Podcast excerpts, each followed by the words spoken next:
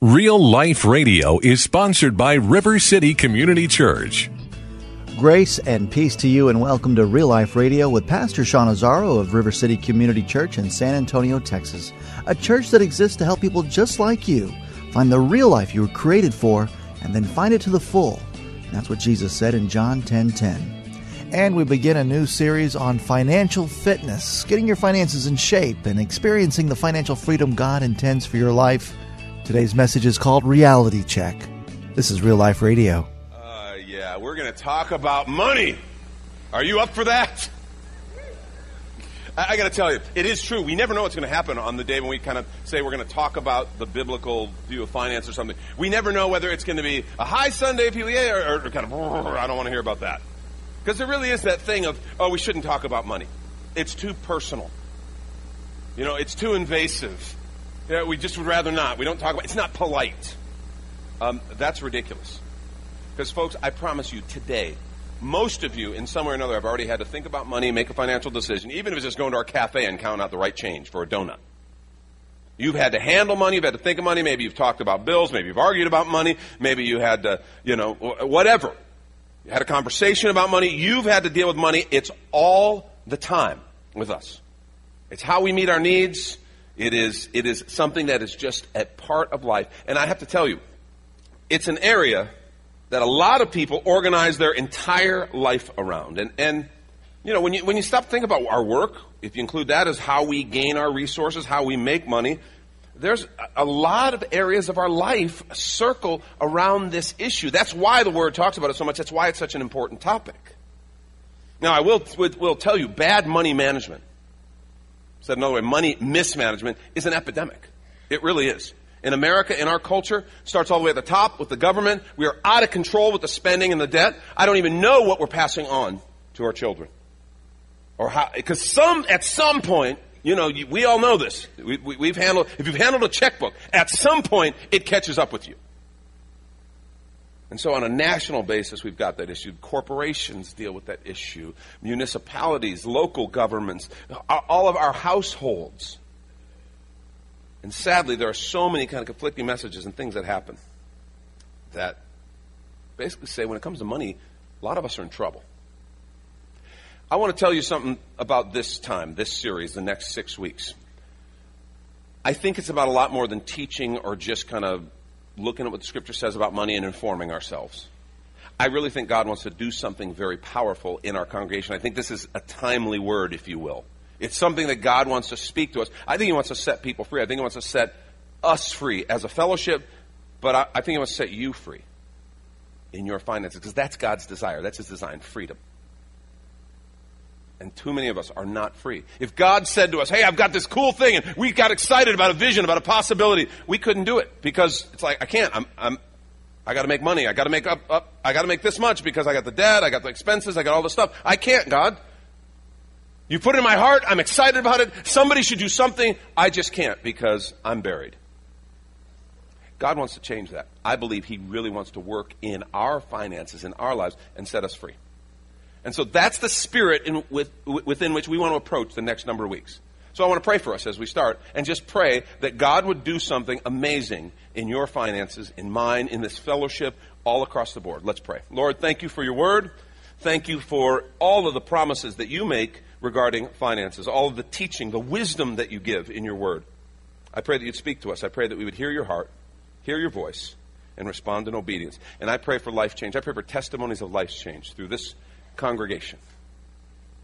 I pray that we would hear how people are truly being set free. We thank you and we honor you in Jesus' name. Amen. Uh, you heard a little bit about the uh, River City University. I want to tell you about one of the classes. Because some of you are going to go through this teaching and you're going to say, I need some help, some real help. We've got it, we, we're in trouble and we need to get out, or you just want to grow and you want to do something next step. Well, we, we've already made provision. It's called Financial Peace University. It's based on Dave Ramsey's organization. They're teaching. It's a great series of teaching. But what's powerful about it, yes, yes, you guys, we, we have fans, okay? We have fans. Waylon, calm down, buddy. Oh, uh, did I say that out loud? They're one of our teachers, okay? Eh, we've seen so many people go through great experiences and be set free by following some biblical principles on finances. But let me tell you something even more significant. I think doing it in a group, making kind of some sacrifices to get healthy. It's like working out. You know, Mike brought Mike brought the point out. We don't like working out. Well, it's easier when you do it in a group. When you when you do it with someone else. So I just want to encourage you. Financial Peace University. It's going to be Wednesday nights, 6:30 to 8. Starts February 25th. Okay, you can find out information out at the uh, booth right out there that talks about River City University. You can sign up online. You can sign up there. I just want to encourage you. That is a powerful way to go through with some folks and kind of do it together and see God make a change. Where we develop our attitudes about wealth and finances, you know, we all come from different places. Okay, we all have experiences. Mine is kind of unique in that I grew up playing the sport of polo, a lot of wealthy people. A lot of wealthy people. You know, you go in Walmart, you see Oster appliances. You know, I knew that guy. I knew their family. Singer sewing machine, I knew them. I knew their kids. I knew their family. I knew them pretty well. Coca Cola, we knew that family. Played polo with Tommy Lee Jones. Right here, actually, on these grounds that used to be Retama Polo Center. I played polo with Tommy Lee. Played polo in California with Sylvester Stallone. Liz Taylor presented me a polo trophy one time. She kissed me on the cheek. It was so glamorous. She didn't remember my name afterwards, but, you know, it was kind of cool. It was Liz Taylor. Come on. Suffice to say, I had a front row seat to the people that we usually see on media at a distance and just like, wow, they got it all. They're on top of the world. I didn't just know of them, I knew them. I saw their families. And if you took your cue from popular media, you would think that these people should have been the most joyous, fulfilled, and content people on the planet. Because they truly could. They could have anything they wanted. They could do whatever they wanted. They could go wherever they wanted, and they could do it in style. And that was all true. But what I began to observe, and I know, I remember even as a little kid observing this, and, and, and their beautiful homes, and I just being like, wow, they've got all this stuff. But they weren't the most joyous, fulfilled, or content people. And there were a few notable exceptions, some folks who seemed to live in balance and seemed to have some deeper understandings. But by and large, they were not the most fulfilled or joyful. Their marriages were not better. The second, third, and fourth marriages were not better. Their families were not closer. They did not raise better children or have better relationships with their children. Their friendships were not more authentic and lasting and real. They were not more generous. Again, there were a few exceptions, but by and large, they didn't seem happier. In fact, it was just the opposite. Generally speaking, the wealthy that I had a chance to spend a lot of time and observe up close seemed a bit more fearful, mistrusting, isolated, cold, even sad than pretty much any other group of people I knew. I came to view wealth as almost counterproductive, somewhat of an obstacle that had to be overcome in the pursuit of joy and fulfillment. Have you ever seen anything like that or felt that way? Have you ever seen kind of what appeared to be normal, healthy kind of things that were, were pretty good get screwed up by a bunch of money being infused? You ever seen a family that inherited some money and they seemed to be doing fine beforehand, but all of a sudden it divided the family and things got weird? You ever seen people do anything harmful, messed up, even stupid because of money? Why would that be? You would think this is supposed to be something that's a blessing. It's a resource. It should create more freedom. It should create more opportunity. Why is it that so often it's not? It actually leads, it seems, almost to more trouble. I want to propose a, a premise. And you can kind of, over the next number of weeks, consider it and see what you think. But I want to suggest the reason wealth can so often become more of a curse than a blessing is that we try to operate financially outside of the reality of creation. Do you know what I mean when I say that outside the reality of creation? I think God created things a certain way, and when you operate in alignment with that creation, no matter what it is, things just work better. And when you operate against or counter to that creative order, it's like you're swimming upstream, and it creates problems. I mean, don't sit and try to argue with the law of gravity from the top of a tall building. Don't do it. It's just not going to work well. I choose to reject gravity. You know, it's, it's like, no, you're just going to prove it again. You know, we've seen you do reap what you sow. We say it, say it different ways. What goes around comes around. It just is what it is. There are certain things that are the way that they are because God designed them that way. He created them that way. And here's the kind of main point I want you to grab today. Just write this down if you're taking notes. Financial fitness begins by accepting the reality of God's economy. Accepting the reality of God's economy. God has an economy. There is a reality. When you try to go against that reality, you're climbing uphill and you're going to get in trouble. But when you align yourself with the reality that God has created, you find all of a sudden things just work differently because they're going according to design. If you have your Bibles, turn to Matthew 25. I'm going to begin reading at verse 13, Matthew 25, 13. Jesus is speaking, and he had been asked the question, Lord, what's it going to be like when you come? Because he was talking to his disciples about when he would return. He was going to leave them, but then one day he would return for them. And they're asking, well, what's it going to be like?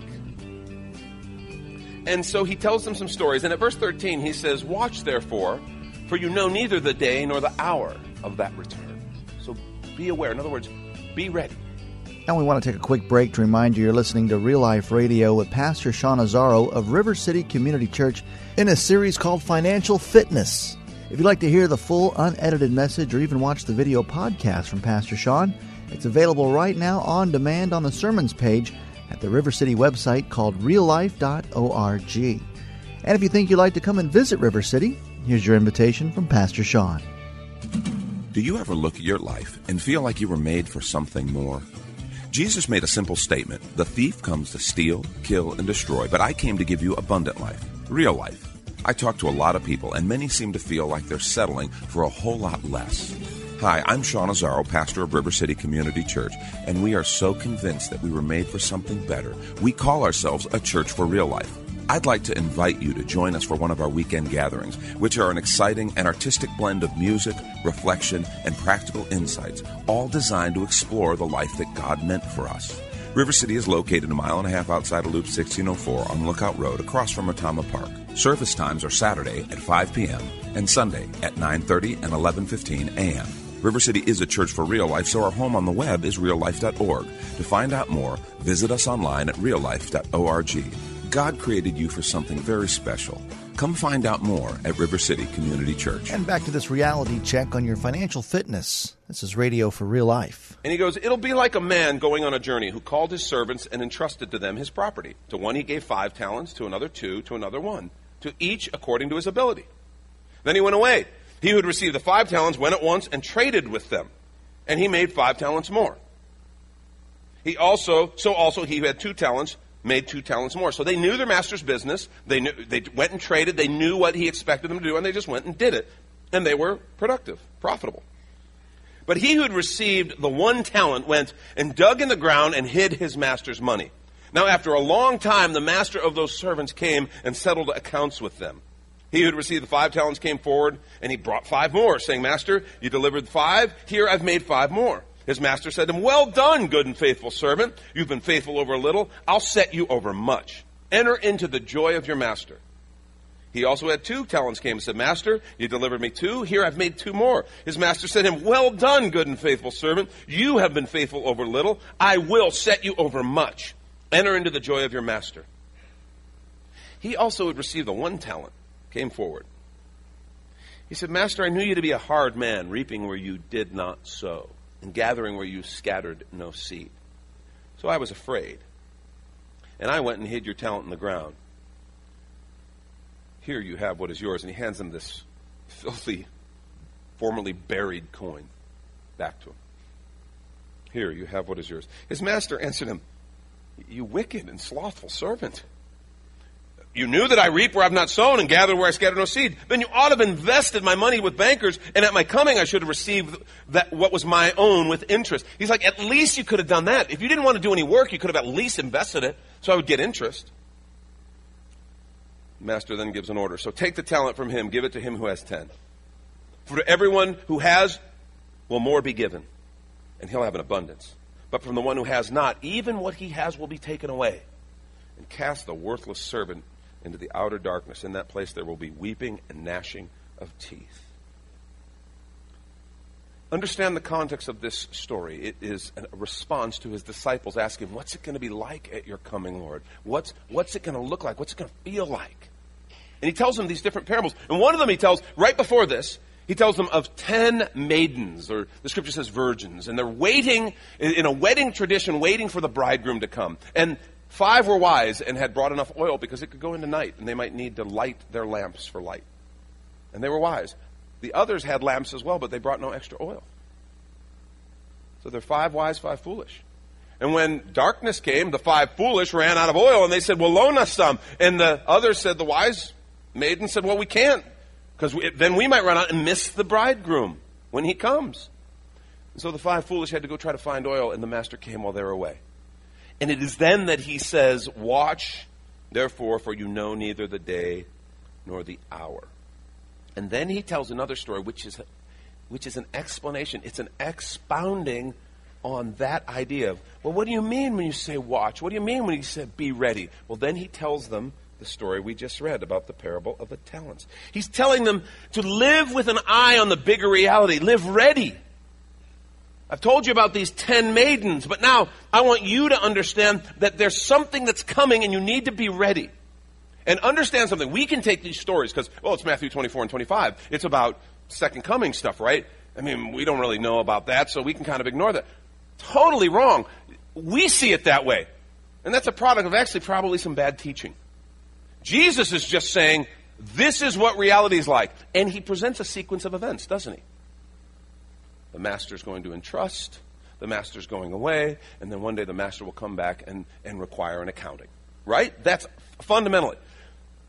Where are we in the context of that sequence of events? Where are we right now? Because we're in this story. This is not some future thing that we can go, wow, well, that's going to be a drag. We are in this. He was trying to let them know this is how you must respond. This is how you stay ready. And he's saying to us, this is how you stay ready. So where are we in that sequence of events? We're in the master's away part, right? He's entrusted us with talents, gifts, abilities, resources. And one day, he will require an accounting of that. So this story is not some kind of ethereal thing that we put out there. This is like, we're, we're living this story. And we are right now, Jesus is saying, this is what it's like. We are in the master's away part. He has entrusted things to us, and now he's going to expect us to make the most of it. Now, a talent was like a lot of money. Okay, we use this idea of talents. That's where we've taken the word to mean gifts and abilities. It was a sum of money, and it was a lot of money. It probably wasn't a, a, a coin. It was a bag of gold. It represented about 15 years' wages for just a regular kind of worker. So at $10 an hour, That'd be about $300,000. Five talent guy got a million and a half. That's what the master entrusted him. The two talent, talent guy got about 600,000. The one talent guy went and buried $300,000. Huge sums of money here. By the way, when, when you stop and think about it, um, if you never made more than $10 an hour in your life, you'd make over a million dollars. Stop and think how much money goes through our hands through the course of a life. You say, well, if God ever gave me access to a million dollars, he is. He will. What's interesting is two servants clearly understood their responsibility and what the master wanted done. They didn't even have to ask. They worked for him. They knew. Oh, this is what we do. We invest, we work, we multiply our resources. That's what we do. They clearly understood. What was wrong with the one talent guy? Do you, you, do you know what struck me as I read that passage about the one talent guy? his view of the master. Do you notice what he said about him? He said, You're a hard man. You, you reap where you haven't sown. His view of the master totally changed how he responded and led to his demise. I just want to challenge us. Your view of the master will determine what you do with the teaching that we're going to hear on money and finances. How do you view your Father in heaven? Is he angry? Is he harsh? Is he demanding of you? Is he hard? Is he waiting for you to stumble and fail? Is his desire to keep you down? Because if that's your view of the Father, if you think he just wants you broke and miserable and kind of scraping your way into heaven by the skin of your teeth, if you think that's what God's like, that's going to totally influence how you, the lens through which you look at the Scripture's teaching that we're going to look at over the next six weeks. If, on the other hand, you view your Father as someone who loves you, He created you for something great. He doesn't want to push you down and beat you down. He wants to build you up. He wants to mature you, grow you. He wants to make you a person who can be entrusted with greater and greater levels of resource and responsibility. He's in your corner. He wants you to win. He created you for abundant life. Seems I've read that somewhere. If that's your view of Father, then that's going to change you. That's going to that's going to be the lens through which you look at every teaching and every financial practice and principle that we're going to look at. So right away, we better determine which of those servants are we? Do we understand our Father's heart? Or do we have a distorted view of him? It's also interesting that the story reveals the master's most valuable resource wasn't the money. His most valuable resource was the servant's time, ability, energy, and focus. Because the servants multiplied resources. So when that guy buried that one talent, that was tragic that he wasted the master's money that way. But that wasn't the worst resource. What he wasted was his own potential, his own possibilities. When he buried that out of fear, he wasted the potential that he had. I want to suggest to you any improvement in any area of life begins by defining reality. In fact, they say one of a leader's primary jobs is to define reality. If you're going to be the leader, you got to say, okay, here's where we are. No, no candy coating, no rose-colored glasses. Here's where we are. That's where we want to be. Tell the truth straight up. This is where we're going to go, and this is how we're going to go. That's what a leader has to do. So you want to do, you want to have leadership in your own life and your finances. You have to start by defining reality, and that's what this is about. Financial fitness begins by accepting the reality of God's economy. Some of you say, "Well, what if I'm not a believer? What, what if I don't believe any of this? I mean, I don't." You know, well, become one. You can be forgiven of sin. That's what Jesus made provision for on the cross. You can say, Father, please forgive me. You don't have to walk in guilt and condemnation. You can say, Lord, come into my life. I want your blessing. I want your presence. You can simply say, Father, please forgive me. I need, I receive that gift that Jesus made possible. And more than just forgiving the sins of my past, come into my life now and lead me into a different kind of future. I want to live according to your realities. You can do that today, and I want to challenge you to do it. If you're not a believer in Jesus Christ, it is that simple. Pray a simple prayer. But mean it and say, Lord, it's all yours. I don't want my own way. I turn towards yours and I receive you. Scripture says immediately become a new creation. But even if you don't believe, even if you choose not to, here's the deal. On one level, it doesn't matter. You don't get to pick an alternate creator and creative order. It's still God's law, and God's truth is real regardless of our opinions. You ever known someone who was ungodly. I've known people who have no real godliness in them. They, they no interest in that. But somewhere they, someone taught them biblical financial behaviors and biblical orders of handling finances, and I've watched them be blessed. Scripture says God causes the rain to fall on the just and the unjust. The unjust farmer, if he works in concert with God's principles, he's going to get the produce that God created in his creation. Well, the same thing is true with financial. Financial fitness begins by accepting the reality of God's creation. And I want to share six realities real quickly here that cannot be avoided and that are articulated in this story. The first one, very simply, it's all God's. It's all God's. Say that with me real quick. It's all God's. I'm glad you were able to say it because when you stop and think about it, Psalm 24, 1 and 2, the earth is the Lord's and all that it contains, the world and those who dwell in it for he has founded it upon the seas and established it upon the rivers. That's what Jesus is trying to say. It's the masters. What we have has been entrusted to us. This is the beginning of understanding financial dynamics that God created. And really, all of life. Finances is just one area, one illustration. But it is a powerful and regular illustration in Scripture because it is one we'll understand. Last week, Jerry talked with us about uh, God being the team owner when he talks about the church. And it was a great illustration of, well, God's the team owner right? And we all like that. Because they're like, yeah, Pastor, you better remember this is God's team, not yours. You them up there on your platform. We know how you are. And it's true. It's a very good thing for me to remember. This is God's. This is His. But so is my house. Because I'm His. So are my cars, my kids, my grandkids. It's all God's because I'm His. The earth is the Lord's. And by the way, I'm using me as an illustration because this is me being gentle, but bottom line, so is all your stuff. My wife says I need to be more sensitive. This is me doing it. How's it going? so is all your stuff. your house, your company, it's God's. You want proof? Try to take it with you when you leave. You came in with nothing. Job says, Naked I came in, naked I'm going to leave. You came in with nothing, you're leaving with nothing. It's all 70, 80 year loan. This is the beginning of understanding finances, folks. It truly is. Thank you, Pastor Sean. You've been listening to Real Life Radio in this series called Financial Fitness. If you'd like to hear the full unedited message and this series, it's available right now as a free download when you find the sermons link at reallife.org. But of course, you're always invited to come and visit us at River City Community Church, located on Lookout Road right behind Retama Park.